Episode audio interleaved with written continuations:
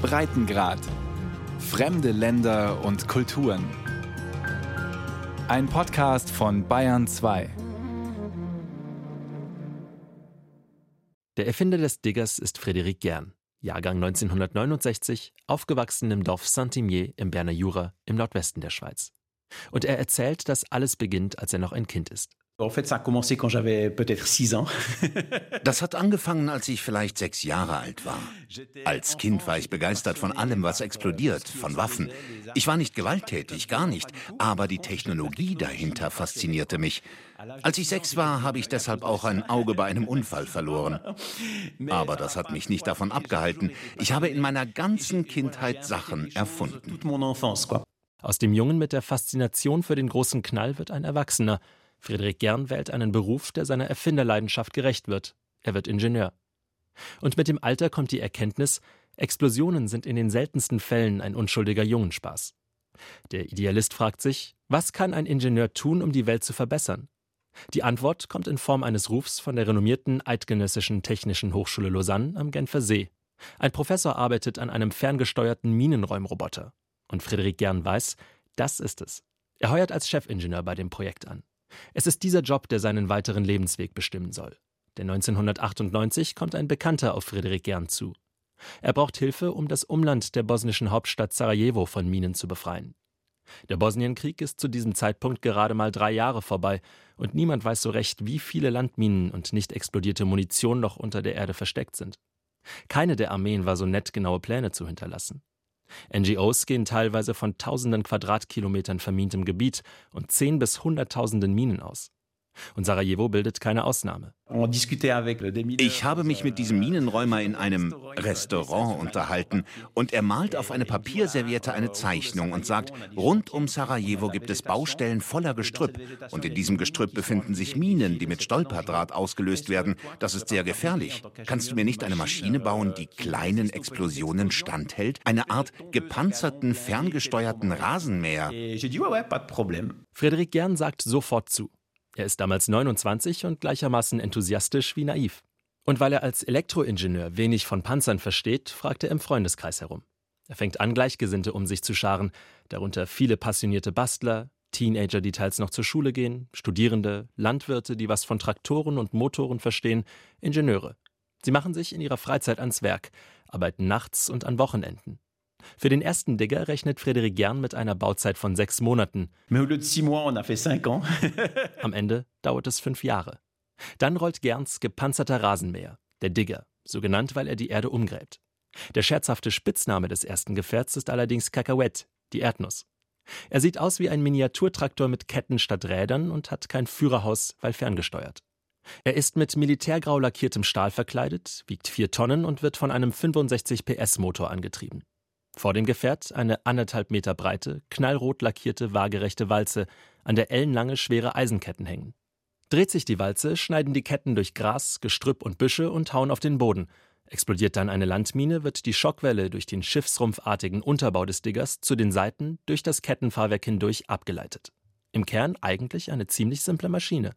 Die Geburtsstunde des ersten Diggers ist auch die Geburtsstunde der dazugehörigen gemeinnützigen Stiftung Fondation Digger, zunächst noch als Verein. Und Friedrich Gern ist mit dieser Idee nicht der Einzige. Denn zur gleichen Zeit entsteht in der Schweiz eine Reihe von Organisationen, die sich dem Kampf gegen Minen verschreiben. Eine von ihnen ist die FSD, die Fondation Suisse de Déminage, zu Deutsch Schweizer Stiftung für Minenräumung. Ihr Direktor und Mitgründer Hans-Jörg Eberle ruft die FSD 1997 in Genf ins Leben. Ich war damals Angestellter des IKRK, des Internationalen Komitees vom Roten Kreuz, und habe mit eigenen Augen gesehen, wie die Minen Zivilisten verstümmeln. Für Eberle ist klar, so wie sie ist, kann die Welt nicht bleiben. Mit einer Handvoll Freunden, darunter auch Frédéric Gerns bekannter Michel Diot, der den ersten Digger in Auftrag gegeben hatte, macht er Nägel mit Köpfen. Mit Freunden zusammen wollten wir was Praktisches tun im Kampf gegen die Minen und wir haben die FSD gegründet, die nicht Politik macht, die nicht Lobbying macht, die nicht Advocacy macht, aber die konkret und praktisch Minen räumt. Schweizerinnen und Schweizer selbst werden dabei nicht entsandt. Die Minen räumen in den meisten Fällen Mitarbeitende aus den betroffenen Ländern selbst, die bei der Fondation Suisse de Déminage angestellt sind und von ihr bezahlt werden. Und genau wie der Digger ist auch die FSD zuerst auf dem Balkan tätig. In Bosnien und Herzegowina entmint sie 1998 einen Teil des olympischen Dorfes Dobrinja. In den 25 Jahren, die seitdem vergangen sind, arbeiten die Minenräumerinnen und Räumer in 30 Ländern auf vier Kontinenten und sichern nach eigenen Angaben eine Fläche von 12.000 Fußballfeldern. Minenräumung made in Switzerland. Wie passt das zusammen? Denn wenn man über die Schweiz spricht, kommt immer wieder unweigerlich ein Wort vor. Beschaulich. Und es ist auch hier zu einem gewissen Grad wahr. Die Schweiz ist beschaulich. Kein Bürgerkrieg hat das Land in jüngerer Vergangenheit zerrissen, in der Erde befinden sich keine Minen, bewaffnete Konflikte sind weit, weit weg. Und trotzdem fällt der Kampf gegen Landminen auch in der beschaulichen Schweiz auf fruchtbaren Boden. Und damit sind die Eidgenossen Teil einer globalen Bewegung, die in dieser Zeit fast die ganze Welt mitnimmt. Die Ottawa-Konvention. Ein kurzer Exkurs. Mitte der 90er Jahre vermuten Experten, dass mehr als 100 Millionen Minen in 70 Ländern vergraben sind. Sie verletzen, verstümmeln und töten zwischen 20 und 25.000 Menschen Jahr für Jahr. Und das oft lange nachdem die Kriege, in denen sie gelegt wurden, schon zu Ende sind. Am schlimmsten betroffen sind Afghanistan, Angola und Kambodscha. 85 Prozent der Todesopfer entfallen auf diese drei Länder. Am meisten leidet die Zivilbevölkerung. Die Minen verhindern, dass Bauern ihr Land bestellen, Kinder zur Schule gehen, Schwangere zum nächsten Krankenhaus kommen. Frustriert von der Stagnation bei anderen Abrüstungsverhandlungen schließen sich 1992 eine Handvoll NGOs zusammen, um wenigstens die besonders heimtückischen Antipersonenminen zu ächten. Sie gründen die internationale Kampagne für das Verbot von Landminen. Die Kampagne hat die Öffentlichkeit auf ihrer Seite. Millionen von Menschen weltweit unterschreiben Petitionen und Aufrufe, nehmen an Aktionen teil, machen Druck auf Regierungen. Mit diesem Schwung gelingt der Kampagne 1997 schließlich, was ihnen fünf Jahre früher niemand zugetraut hatte. 121 Staaten unterzeichnen das offiziell etwas sperrig benannte Übereinkommen über das Verbot des Einsatzes, der Lagerung, der Herstellung und der Weitergabe von Antipersonenminen und über deren Vernichtung. Kurz Ottawa-Abkommen nach seinem kanadischen Unterzeichnungsort. Die größten Militärmächte der Welt, die USA, Russland und China, sind damals wie heute allerdings nicht dabei. Trotzdem gilt das Ottawa-Abkommen bis heute als einer der effektivsten Abrüstungsverträge. Noch im Jahr der Unterzeichnung bekommt die internationale Kampagne für das Verbot von Landminen den Friedensnobelpreis. Die Zahl der jährlich verletzten und getöteten Minenopfer fällt bis 2013 auf unter 4000. Dutzende Millionen Minen werden zerstört, tausende Quadratkilometer entmint. Seit diesem Tiefstand allerdings steigt die Zahl wieder an. Und damit zurück in die Schweiz. Frédéric Gern und seine Mitstreiter von der Fondation Digger legen nach. Die zweite Maschine geht in den Sudan. Das Minenfeld befand sich an der Grenze zwischen dem Sudan und Äthiopien und es verhinderte, dass die Menschen, die aus dem Sudan geflohen waren, nach dem Krieg wieder zurück in ihre Heimat konnten. Und weil wir bei der Entminung dieser Region helfen konnten, haben wir tausenden Flüchtlingen ermöglicht, wieder nach Hause zu kommen. Diese Maschine, dieses erste konkrete Langzeitprojekt, hat wahrscheinlich das Leben von tausenden Menschen verändert. In der mittlerweile vierten Generation sind die Digger bulliger geworden. Der D250 wiegt 12 Tonnen und hat jetzt wirklich Traktorgröße, allerdings noch immer kein Führerhaus, denn er kann aus bis zu 500 Metern ferngesteuert werden. Auch der Motor ist gewachsen. Aus den 65 PS der Erdnuss sind mittlerweile 250 PS geworden. Die zwei Meter breite rote Walze an der Front ist nun statt mit Ketten mit Dutzenden Hämmern besetzt. Sie schlagen im Abstand von drei Zentimetern bis zu 30 Zentimeter tief in die Erde, um jegliche Mine zu sprengen. Explosionen von bis zu 8 Kilo TNT-Äquivalent übersteht der D250 ohne Schaden zu nehmen. Um das einzuordnen, frei verkäufliches Feuerwerk hat weniger als ein Gramm TNT-Äquivalent, Antipersonenminen in der Regel unter ein Kilo. Antipanzerminen können aber auch mal mehr als 10 Kilo TNT beinhalten. Allerdings sind das eher grobe Richtwerte. Wie sich eine Handvoll Schweizer Ingenieure, Hobbybastler und Landwirte das Fachwissen für die Räumung militärischer Minen drauf geschafft hat? Learning by doing. Äh, Learning by doing. Das ist das Zauberwort, nach dem es bei uns läuft. Die Erfahrungen im Kosovo haben uns unglaublich leiden lassen, weil wir so viele Pannen hatten. Wir mussten es reparieren und haben gelernt. Die drei Jahre im Sudan waren entsetzlich. Die Maschine hatte quasi täglich eine Panne. Aber all dieses Leid hat uns beigebracht, was wir tun müssen, was wir nicht tun dürfen, was funktioniert und was nicht. Dieses Trial-and-Error-Verfahren spielt sich aber nicht nur auf den Minenfeldern dieser Welt ab. Seit 2004 ist die Fondation Digger im dreieinhalbtausend Seelendorf Tavannes ansässig, in der Heimat von Frederik Gern im Berner Jura. Hier schweißen, nieten und schrauben die 20 Angestellten die Digger zusammen, ausgerechnet in einem alten Arsenal der Schweizer Armee. Ein Glücksgriff. Denn das Dorf hat die Tüftler ins Herz geschlossen. In einer Volksabstimmung entscheiden die Anwohnerinnen und Anwohner, das alte Arsenal zu kaufen und der Stiftung für einen symbolischen Spottpreis zu vermieten. Die Region, sagt Frédéric Gern, sei Teil der Identität der Fondation Digger. Notre fondation sans cette région n'existe pas. Ohne die Region gäbe es die Stiftung nicht. Was ist das für ein Dorf? Wie ticken diese Menschen, die Frédéric Gern und sein Team mit offenen Armen empfangen haben, auch wenn die Arbeit an den Diggern selten im Einklang mit dem Lärmschutz steht? Und auch nicht die großen Steuermillionen in die Kasse spült. Denn das tun viele andere in der Gegend. Neben Landwirtschaft und Maschinenbau ist der Berner Jura eine Wiege der Schweizer Uhrenindustrie.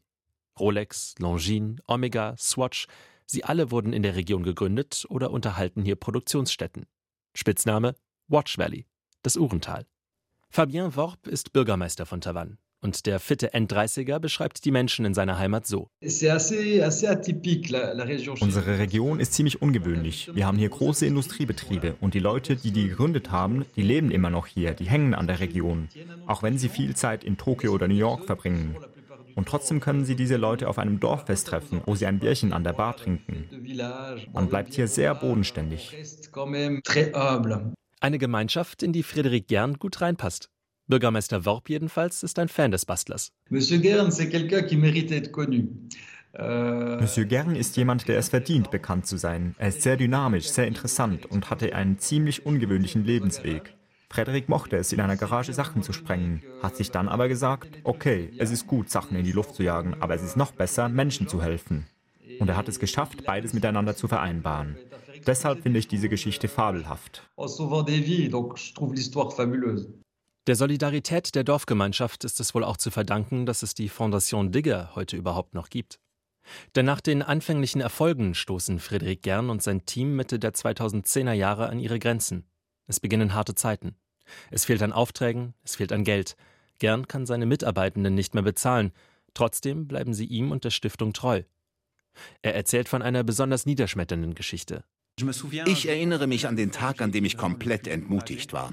Wir hatten die Chance, ein Projekt in einem afrikanischen Land aufzuziehen. Also haben wir den Botschafter eingeladen, der für die Entscheidung verantwortlich war. Und plötzlich sagt dieser Botschafter, Monsieur Gern, es ist ganz furchtbar. Ich habe da diese Villa in Luxemburg und da müsste unbedingt mal jemand das Dach neu machen. Er hat mich also aufgefordert, ihn zu bestechen. Gern hält an seinen Idealen fest. Er lässt den korrupten Botschafter abblitzen. Seine Stiftung, seine Vision, seine Mitarbeitenden sind damit aber am Tiefpunkt angekommen. Und die Durststrecke für die Fondation Digger ist auch ein persönlicher Nullpunkt für Gern. Die Anstrengung macht ihn kaputt. Die Geschichte mit dem Botschafter gibt ihm schließlich den Rest. Die Diagnose? Burnout. Sechs Monate ist er krankgeschrieben. Là, je me suis vraiment posé beaucoup de questions. Je me suis dit, on se bat comme des fous. An diesem Punkt habe ich mir viele Fragen gestellt. Wir haben gekämpft wie die Irren. Ich habe einen Teil meiner Gesundheit geopfert. Wir hatten keine Gehälter, unsere Familien haben gelitten. Es sind Leute aus dem Dorf gekommen, um uns Essen ins Büro zu bringen. Ich war kurz davor, alles aufzugeben an diesem Tag. Es ist die härteste Zeit in Friedrich Gerns Leben. Und auch vom Staat kommt in dieser Periode nicht viel Unterstützung. 2015 finanziert er noch einen Digger, der nach Mosambik geschickt wird und hilft, das Land vollständig von Minen zu befreien. Dann ist plötzlich Schluss.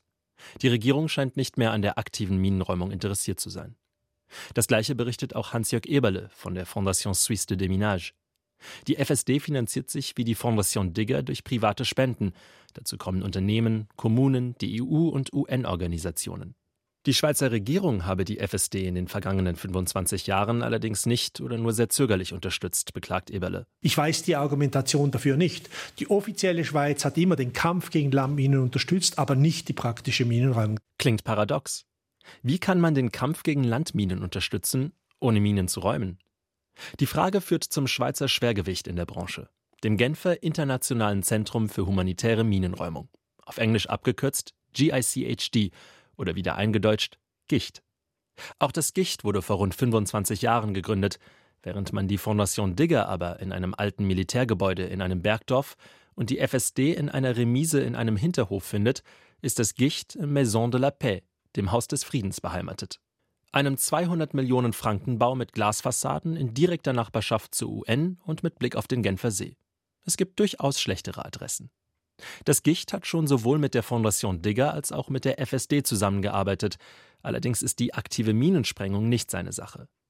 Einer der führenden Köpfe des Gicht ist Valon Kumnova, Leiter der Abteilung Minenräumung. Er beschreibt die Aufgabe seiner Organisation so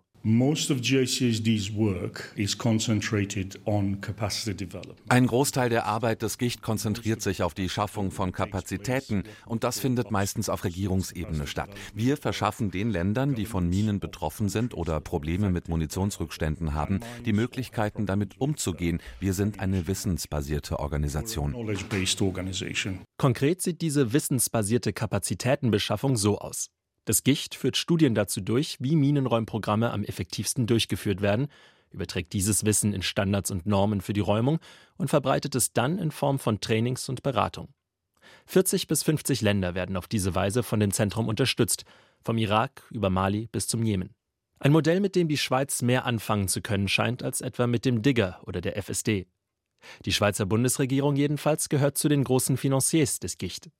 Um den Bereich Minenräumung kümmern sich die eidgenössischen Departements für Auswärtige Angelegenheiten und für Verteidigung, die Gegenstücke zu unseren Bundesministerien. Botschafter Simon Geisbühler ist Chef der Abteilung Frieden und Menschenrechte im Außendepartement und rechnet vor, was das Gicht dem Staat wert ist. Dort steuert die Schweiz ungefähr 10 Millionen Schweizer Franken pro Jahr bei, eben an insgesamt an die Funktionsweise dieses, dieses Zentrums. Und das ist immerhin die Hälfte der 20 Millionen Franken, die dem Zentrum insgesamt pro Jahr zur Verfügung stehen. Eine Unterstützung, die auch in Zukunft weitergehen soll. In diesem Jahr hat die Schweizer Regierung den Aktionsplan Humanitäre Minenräumung 2023 bis 2026 aufgelegt. Für den stehen jährlich 17 Millionen Franken zur Verfügung. Und in dieses Schema passen die selbsternannten naiven Optimisten von der Fondation Digger nicht wirklich rein. Einerseits, weil die Schweiz die praktische Minenräumarbeit nicht als Kerngeschäft der Entwicklungszusammenarbeit ansieht, andererseits, weil die Fondation Digger aus Sicht von Botschafter Geisbühler ein zu kleiner Anbieter ist. Gerade mal ein bis zwei Maschinen stellt die Fondation pro Jahr her. Da sind größere Anbieter besser aufgestellt, die viel mehr Fahrzeuge herstellen können. Wenn Sie nur ein oder zwei Maschinen haben, ist das natürlich ein riesiger Aufwand, dann jemanden spezifisch für diese Maschine auszubilden und diese Maschine dann spezifisch zu konfigurieren. Doch das könnte sich in Zukunft ändern. Denn auch an der Schweiz ist die Zeitenwende, die der russische Überfall auf die Ukraine bedeutet, nicht vorbeigegangen. Eine Fläche fast halb so groß wie Deutschland soll in der Ukraine mittlerweile von Minen und nicht explodierten Blindgängern durchsetzt sein. Mehr als 700 Zivilistinnen und Zivilisten haben sie seit Kriegsbeginn verletzt oder das Leben gekostet. Auch nach der Zerstörung des Kachowka-Staudamms war die Gefahr durch weggespülte Landminen ein Thema. Um das Land bei der Minenräumung zu unterstützen, will die Schweizer Regierung allein in diesem Jahr zusätzliche 7,5 Millionen Franken investieren. Und davon profitiert auch die Fondation Digger. Denn das Verteidigungsdepartement hat eine der Maschinen bestellt, die dann in die Ukraine geschickt werden soll. Ein Umdenken, das nicht nur Friedrich Gern und die Stiftung bitter nötig hatten. Die Ukraine ist ein Land, das sich aus seiner furchtbaren Situation und von den Minen befreien will. Und dafür will sie alle verfügbaren Mittel einsetzen. Und in der Ukraine haben sie entschieden, dass Maschinen die Lösung sind. Und auch die Fondation Suisse de Déminage kommt in den Plänen der Schweizer Regierung vor. Von den 7,5 Millionen Franken für die Minenräumung in der Ukraine gehen rund 1,5 Millionen an die FSD. In der Region um Kharkiv soll die FSD Minen und Munitionsreste räumen, Ein wichtiges Projekt für Botschafter Simon Geisbühler. Ich habe die Situation in Kharkiv gesehen und da kann nichts ausgesät werden. Es ist wirklich katastrophal, die Situation, weil alle Felder sind vermint. Da besteht ein unmittelbarer, sehr dringender Bedarf und wir sind sehr froh, dass wir das mit dieser Schweizer Organisation machen können. Frederik Gern aber ist nicht mit einem Projekt, mit nur einem Digger für die Ukraine zufrieden. Vor kurzer Zeit war auch er in der Ukraine. In der Nähe von Kiew hat er über eine neue Idee verhandelt – die Fondation möchte den Ukrainern die Möglichkeit geben, selbst in großem Stil Digger zu bauen. Wir sind eine Stiftung ohne kommerzielles Interesse. Wir haben gar nichts dagegen, Hilfe zur Selbsthilfe zu geben. Wir sind nicht auf Profit aus, wir sind aufs Ziel fokussiert. Und das Ziel ist es, den Menschen Arbeit zu geben. Die ukrainische Wirtschaft leidet enorm. Das ist eines der großen Probleme. Und wir können Jobs schaffen und gleichzeitig Minenräumfahrzeuge herstellen. Zusammen mit der Schweizer Botschaft in Kiew arbeitet Gern nun daran, das Projekt in trockene Tücher zu bekommen. Vor dem Hintergrund, dass das Team in den vergangenen 25 Jahren gerade mal 17 Maschinen gebaut hat, wäre das ein gigantischer Sprung. Die Nachfrage danach ist jedenfalls da. Denn das vermiente Land fehlt vor allem der Landwirtschaft und damit der weltweiten Lebensmittelproduktion. Aus diesem Grund sind es auch immer schon die Landwirte gewesen, die die Fondation Digger von Tag 1 an unterstützten. Landwirte haben kein Verständnis dafür, dass Felder nicht genutzt werden, dass Menschen deshalb verhungern, dass andere Bauern bei Explosionen sterben. Landwirte haben eine Sensibilität für diese Situation und sie waren auch die Ersten, die bei unserem Projekt mitgemacht haben. Und so wird aus dem Kampf gegen Minen auch der Kampf gegen den globalen Hunger viel Last auf den Schultern von Menschen wie Friedrich Gern und seiner Bastlertruppe. Last, die ihn schon einmal in den Burnout getrieben hat. Deshalb versucht er es heute etwas ruhiger angehen zu lassen. Um einen Ausgleich von der Arbeit, dem Stress, den Enttäuschungen zu haben, hat er damit angefangen, selbst Bier zu brauen. Pilz, Weißbier, Indian Pale Ale, dunkles Ale. Der Erfinder und Tüftler nimmt sein Hobby ernst. Und weil die Arbeit am Braukessel und das damit verbundene Seelenheil seine Zeit verlangt, hat Gern seine Arbeit für den Digger reduziert Zumindest war das der Plan. Ich habe auf 80 Prozent reduziert. Aber man kann auch nicht aufhören, wenn man da erstmal drin ist. Also arbeite ich jetzt quasi trotzdem Vollzeit. Und damit geht es Frederik Gern am Ende genauso wie seinen Mitstreitern in der kleinen Szene der Schweizer Minenräumung. Auch Hans-Jörg Eberle von der Fondation Suisse de Déminage frustriert seine Arbeit bisweilen. Man hat manchmal wirklich den Eindruck, dass sich da das gleiche Schicksal immer wiederholt und wiederholt und wiederholt. Es belastet mich, wenn ich den Gang der Welt sehe, schon. Auf der anderen Seite mache ich das jetzt seit 25 Jahren und ich sehe einfach, so ist der Gang der Dinge. Wenn wir unseren Beitrag leisten können, um das Leid ein bisschen zu verringern, dann haben wir eigentlich schon genug Nutzen gestiftet. 25 Jahre für die Minenräumung, ein Vierteljahrhundert. Das investiert man nicht, wenn man nicht an die Sache glaubt. Das sieht auch Valon Kumnova vom Gicht so. Sehr wenige Leute machen humanitäre Arbeit wegen der geregelten Arbeitszeiten. Ich glaube, die meisten schließen sich der Sache an, weil sie etwas Gutes in der Welt tun möchten. Und für viele Menschen wird das zu einer Lebensart.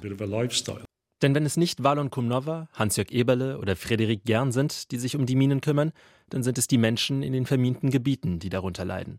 Kinder, die gerne ohne Angst Fußball auf einer Wiese spielen würden. Väter, die wohlbehalten von der Arbeit nach Hause zurückkommen möchten. Landwirtinnen und Landwirte, die auch gerne im beschaulichen Berner Jura Land bestellen würden, aber in Afghanistan, Bosnien oder der Ukraine Tag für Tag ihr Leben aufs Spiel setzen müssen. Man kann einfach nicht aufhören. Man sieht so viel Leid und das ist furchtbar. Es ist furchtbar, weil dahinter immer ein Bauer steht, eine Familie, Menschen, die oft eh schon nur wenig haben, die leiden werden. Und das ist furchtbar. Ich habe große Niederlagen erlitten, riesige Enttäuschungen erlebt. Und das tut sehr, sehr weh. Und gerade weil es so sehr weh tut, kommt auch für Frederik Gern Aufhören nicht in Frage.